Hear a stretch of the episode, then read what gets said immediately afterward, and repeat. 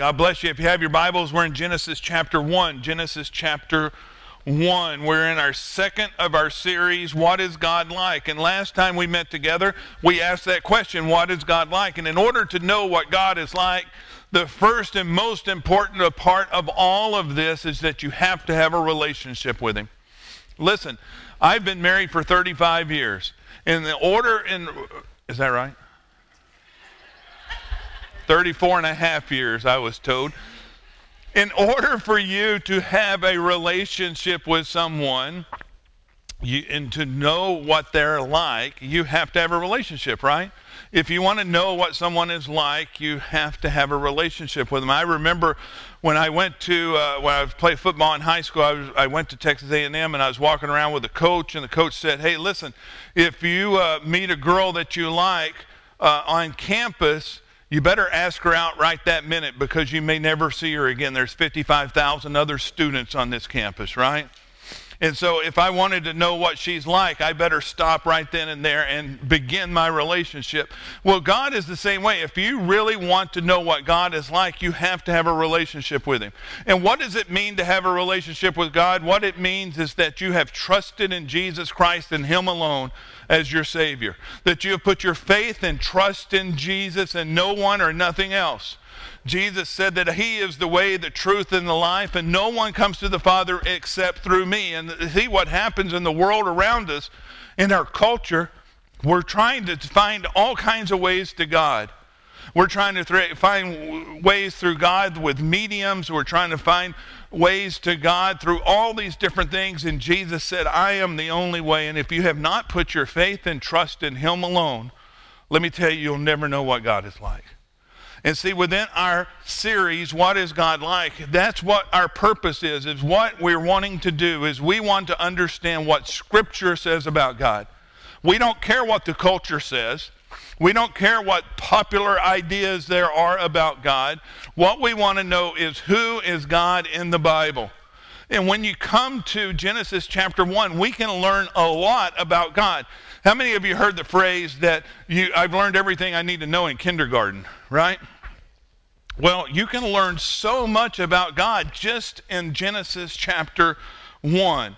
And what we need to do is we need to learn the truth of what Scripture says about who God is and what He is like. In their book, I Don't Have Enough Faith to Be an Atheist, Norman Geisler and Frank Turek wrote, "Truth is discovered, not invented. It exists independent of anyone's knowledge of it." And then they give the example. Gravity existed prior to Newton, right? Gravity's always been here. Truth is transcultural. If something is true, it is true for all people in all places at all times. 2 + 2 = 4 for everyone, everywhere, at every time. Yes? Truth is unchanging, even though our beliefs about truth change. When we began to believe the earth was round instead of flat, the truth about the earth didn't change. Only our belief about the earth changed. So when we come to try to understand and ascertain what God is like, we are simply trying to discover the truth of Scripture. That's what we want to do. And I think the very first verse of the very first book in the very first chapter of the Bible tells us much about God. In the beginning, God created heavens and the earth. Now, you look at that and you think, well, what's the big deal? There's not a whole lot there, you might think.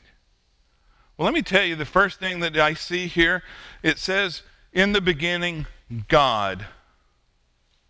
The Bible just assumes that there is a God. The Bible, nowhere in your Bible, and I challenge you, go home and read your Bible cover to cover this week and find one place in your Bible that tries to prove the existence of God. It is not in there. The Bible just assumes that there is a God, and we as believers, those of us who have put our faith and trust in Christ alone, then we too, if we trust God's holy word, we can assume there is a God. What or who God is may be contested, but the reality of God is never disputed or even questioned or apologized for within the Bible. The Bible assumes that there is a God. So in the beginning, God created. Now think about that word, God created. The universe includes everything. He created time, he created space, he created matter, he created energy. He created everything. Everything that is, he created. Everything that you can think of, he created. There are only three possibilities or three explanations for anything that exists. Did you realize that? There's only three reasons why anything exists, or three possibilities why anything exists. Number one, it is self-created. You think about the universe. Is the universe self-created? Even if there was a big bang and boom, it happened, there was something outside of itself in order to make it happen, yes? So so the universe is not self-created. Number two, it is eternal. We understand that the universe is not eternal. I mean, you can go and look that there was an absolute beginning. Even scientists believe that there was a beginning somewhere. And if we look at the way the world is going and it's winding down, we understand that there will be an end to it. Number three, it is created by something that is eternal. This, of course, is God. God created. Albert Einstein's theory of general relativity states that all time, space, and matter had a definite, simultaneous beginning. What has a beginning, then, has to have a cause. This is the law of causality. God is the cause of all things. God is the cause of the universe. God is the one that best and most easily explains the ultimate cause. And with that said, one of the attributes of God is his self-existence. When we're talking about God and we're looking in his scripture, and the scripture itself says that there is a God, but doesn't try to prove there is a God, doesn't try to explain how God got here. God is self-existent. He is the great cause. And that's one of the attributes of God. The culture war has been around for centuries. We've been talking about that for months, really. And this culture war that we live in, did you know it didn't start in the last 5 or 10 or 20 years? It started in the 17 and 1800s. That's when the culture war started. You can go all the way back to the Enlightenment period. And those in the Enlightenment period, it was this philosophical movement that centered around this idea that reason is the primary source. What they thought is, if we can get you off of God, if God is not the creator, if we can prove to you that there is another cause other than God, then we can get you away from Christianity. And boy, have they done a good job. I mean, they are winning, and we, people of the church, we are losing. See, this philosophical idea of, well, what is authority? And where does that authority come from? And it advocated such ideas as liberty, progress, tolerance, separation of church and state. And none of that stuff is bad in and of itself, but when we start trying to replace God with these things, we have lost. And that's what has been happening for centuries in our culture. Scholars would say we can't explain the universe and life and its origin without an appeal to transcendent deity, but now we can. And you look at the way science works today, there is no room for God in science books. These enlightened people knew if they could get the culture to question how the world and everything in it was created, they could convince the world that God doesn't exist. And boy, have they did a good job. Just look at Darwinism.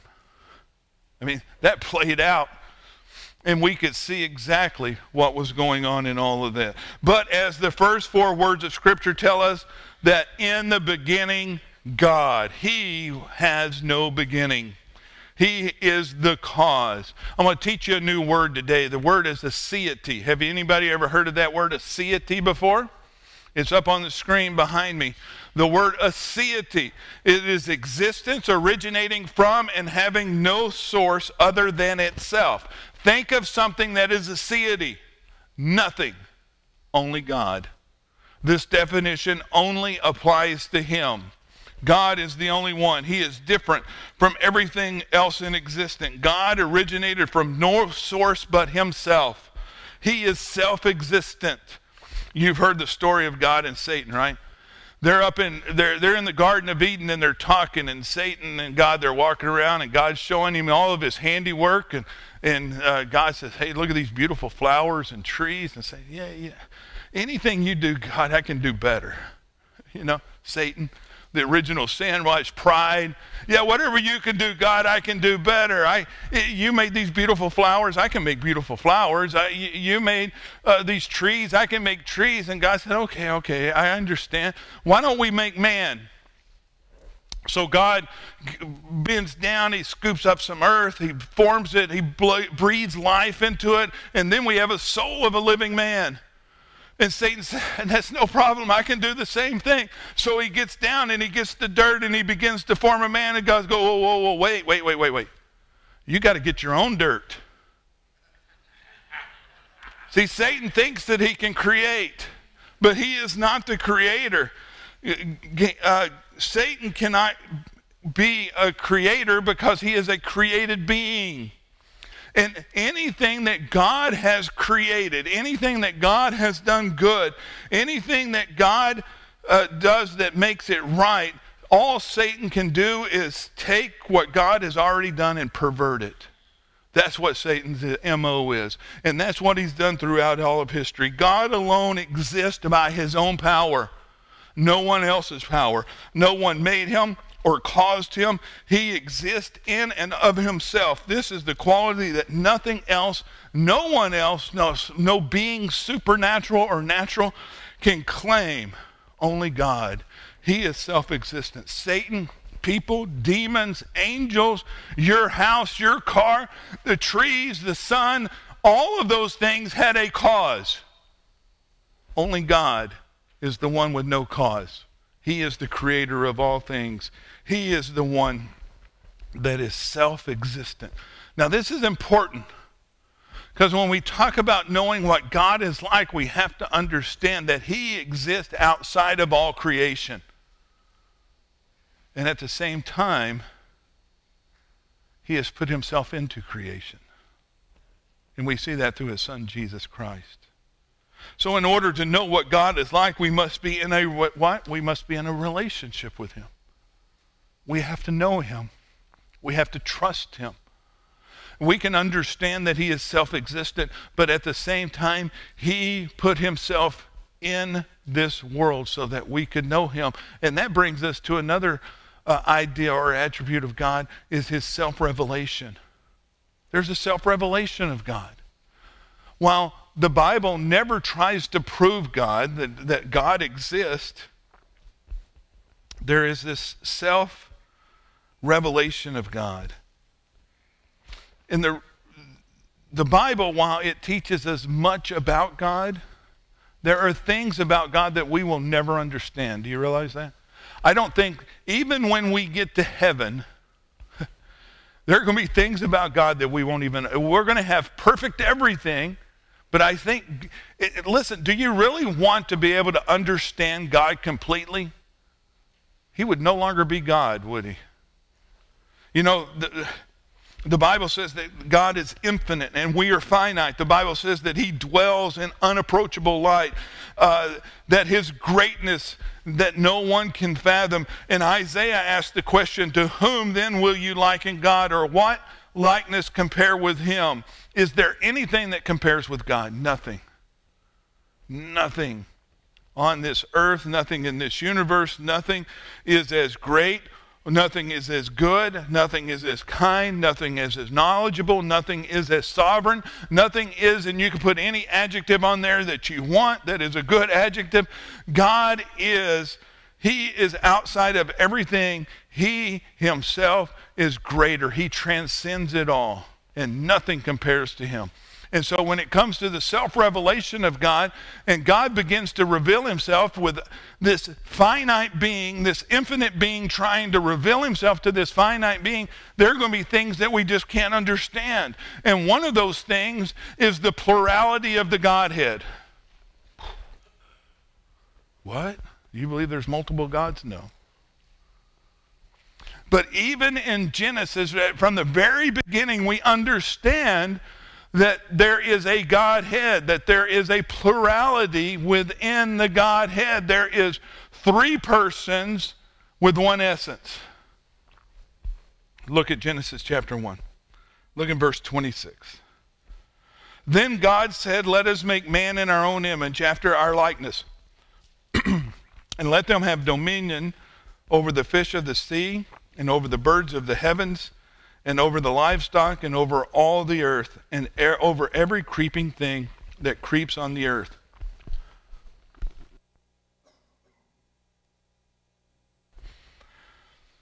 So remember, God is self-existent. And the Bible assumes God exists.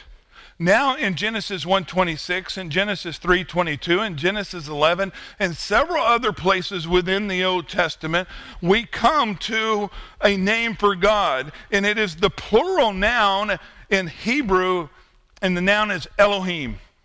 And it's in the plural. And in every case in Genesis chapter 1, when you see that word Elohim, it is in the plural form. And in this particular place, it has a plural pronoun with it, us. So God says, let us make man in our image. So what does that tell us? It tells us if the name here of God is Elohim, and it's in the plural, and the pronouns us and our are plural, it means that there is plurality within the Godhead. You with me? It doesn't make a case for the Trinity, because having a plurality, when you say us and our, it just means at least two, right? So we see at least two persons within the Godhead right here at the very beginning. So this brings up the subject then of the Trinity, right? First of all, you understand the word Trinity is not found in your Bible. And just like the self-existence of God, that the Bible assumes that there is a God, the Bible does not explicitly explain what the Trinity is or who the Trinity is. Maybe that's a better way of saying it. It just implies it. And we just understand it. And we can look back at our forefathers. We can look at Matthew and John and Peter and all of those guys, and we can understand that they believed in one God. That's what they were taught all of their lives. Hear, O Israel, the Lord your God is one. And that's what they believed. But within that, they also believed in the plurality of the Godhead. And while they may not have used the word Trinity, they understood God as God the Father, God the Son, and God the Holy Spirit. Three persons. God exists as three persons with one essence. And here in Genesis, I've already mentioned, it says, let us make man in our image, alluding to the fact that there are multiple persons involved in the creation of man. Look back in verse 1. In verse 1 it says, in the beginning God created the heavens and the earth. The earth was without form and void, and darkness was over the face of the deep, and the Spirit of God was hovering over the face of the waters. Now we understand, again, the plural Elohim is used for God right here. But there is a singular verb, and that singular verb is created. So what does that mean? It means that the Elohim, who is at least plural, with at least two persons within the Godhead, has now singularly created. It was the one true God that created. There was not a committee. There was not a task force. This one God with the plurality within the Godhead created. He is the sole creator. Nothing helped him. You with me? I know this is heavy, right? You should have been me trying to figure all this out this week. So here, Elohim, plural, is the sole, the only agent of creation. So we see that here in Genesis chapter 1, verses 1 and 2. Now, I got a bunch of verses up on the screen for you. Look at verses 3, 6, 9, 11, 14, 20, 24, and 26. And what do all of those say? And God said. Here we see God's word and his Spirit in creation process. And God said, let there be. And God said, let there be. His word spoke it and it came into being. Everybody with me? Now, how do we get to the Trinity? How do we understand that there is a plurality from the very beginning of the Godhead? And how do we then get to this doctrine of the Trinity? Take your Bibles and turn to Gospel of John, John chapter 1.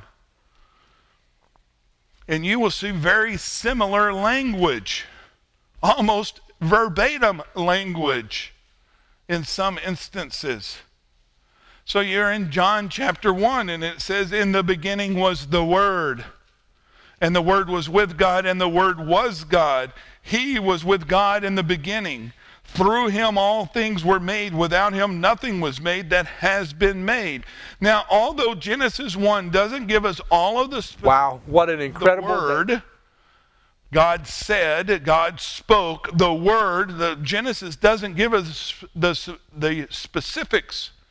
But when we go over to the New Testament and we see in John's gospel, he gives us specifics about the word, doesn't he? And he says the Word is God, and the Word was God, and that God, the Word, was right there at the very beginning of all times. So if you take the most logical and the most literal reading of Genesis 1 and John 1, guess what we discover? The Trinity. Isn't that awesome? God is good, isn't he? And there are many Old Testament passages that talk about the Trinity. Deuteronomy 6:4, Psalm 137 and 8, Zechariah 2, Isaiah 48. I could go on and on with a number of passages in the Old Testament. And just as many, if not more, passages in the New Testament speak of God as a Trinity, a plural God.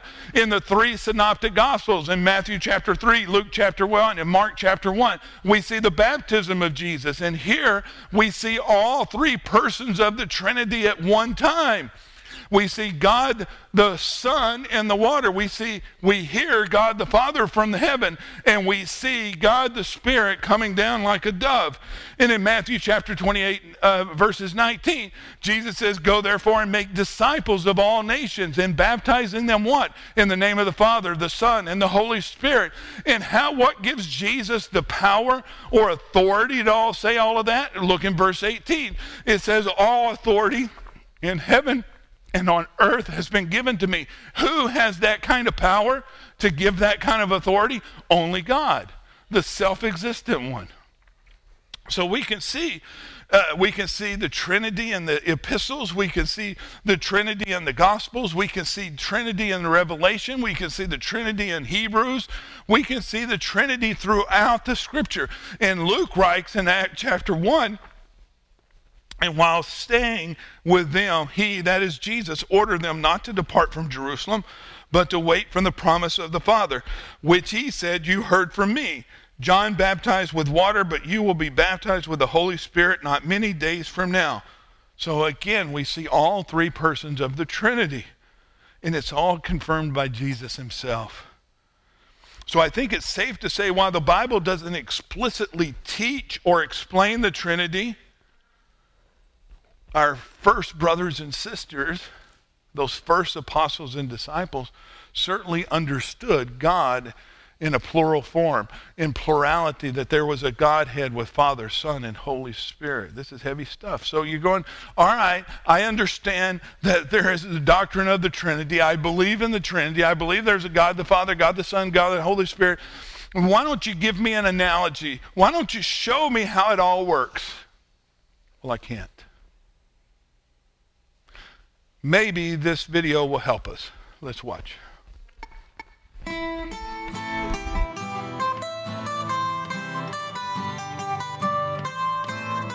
Okay, Patrick, tell us a bit more about this Trinity thing. Yeah, Patrick, tell us. But remember that we're simple people without your fancy education and books and learning, and we're hearing about all of this for the first time. So try to keep it simple. Okay, Patrick? Yeah, real simple, Patrick. Sure, there are three persons of the Trinity, the Father, the Son, and the Holy Spirit, yet there is only one God.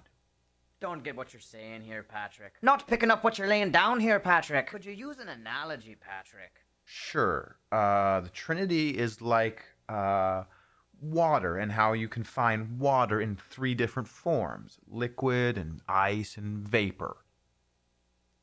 That's modalism, Patrick. What? Modalism, an ancient heresy confessed by teachers such as Noetus and Sabellius, which espouses that God is not three distinct persons, but that he merely reveals himself in three different forms. This heresy was clearly condemned in Canon 1 at the First Council of Constantinople in 381 AD, and those who confess it cannot rightly be considered a part of the Church Catholic. Come on, Patrick! Yeah, get it together, Patrick! Then the Trinity is like the sun in the sky, where you have the star and the light and the heat. Oh, Patrick. Come on, Patrick. That's Arianism, Patrick. Arianism? Yes, Arianism, Patrick. A theology which states that Christ and the Holy Spirit are creations of the Father and not one in nature with him. Exactly like how heat and light are not the star itself, but are merely creations of the star. That's a bad analogy, Patrick. You're the worst, Patrick. All right, sorry. The Trinity is like this three-leaf clover here. I'm gonna stop you right there, Patrick. Yeah, hold your horses, Patrick. You're about to confess partialism. Partialism? Yes, partialism, a heresy which asserts that the Father, Son, and Holy Spirit are not distinct persons of the Godhead, but are different parts of God, each composing one-third of the divine. And who confesses the heresy of partialism? The first season of the cartoon program Voltron, where 5 robot lion cars merge together to form one giant robot samurai, obviously. I've never heard of Voltron. Of course you haven't. It's not going to exist for another 1,500 years now, Patrick. Yeah, get with the program, Patrick. I mean, really, Patrick. I'm going to stab you in the face, Patrick. Okay, that was probably a bit much. All right, I'll try again. The Trinity is like how the same man can be a husband and a father and an employer. Modalism again. All right, then it's like the three layers of an apple. Partialism revisited. Fine. The Trinity is a mystery which cannot be comprehended by human reason, but is understood only through faith and is best confessed in the words of the Athanasian Creed, which states that we worship one God in Trinity and Trinity in unity, neither confusing the persons nor dividing the substance, that we are compelled by the Christian truth to confess that each distinct person is God and Lord, and that the deity of the Father, the Son, and the Holy Spirit is one, equal in glory, co-equal in majesty. Well, why didn't you just say that, Patrick? Yeah, quit beating around the bush, Patrick. Now let's all put on some giant green foam hats, get riotously drunk, and vomit in the Chicago River to celebrate our conversion. All right. They talked pretty fast, didn't they? Did y'all get all of that? Let me help you out, okay? Number one, how many of you have heard of different analogies to try to explain the Trinity? You've probably heard of the egg or the apple or the husband, father, son. All of these analogies fall short. And the reason they fall short is because we do serve and love an infinite God, not a finite God. So nothing that we can do can ever explain him. But the first analogy that they talked about there was modalism. And they used the analogy of water. H2O. Water can be liquid, it can be a gas, and it can be solid, right? If you freeze it as ice, it's solid. And it makes, you think, a pretty good analogy that God is like water because he exists and it can be three different states. But the problem is that then you're putting God into only one mode at a time. He can only be God the Father at one time, God the Son at one time, and God the Holy Spirit at one time. And so modalism teaches that God the Father showed himself in the Old Testament, God the Son showed himself in the Gospels, and God the Holy Spirit showed himself in Acts going forward, all the way up to today.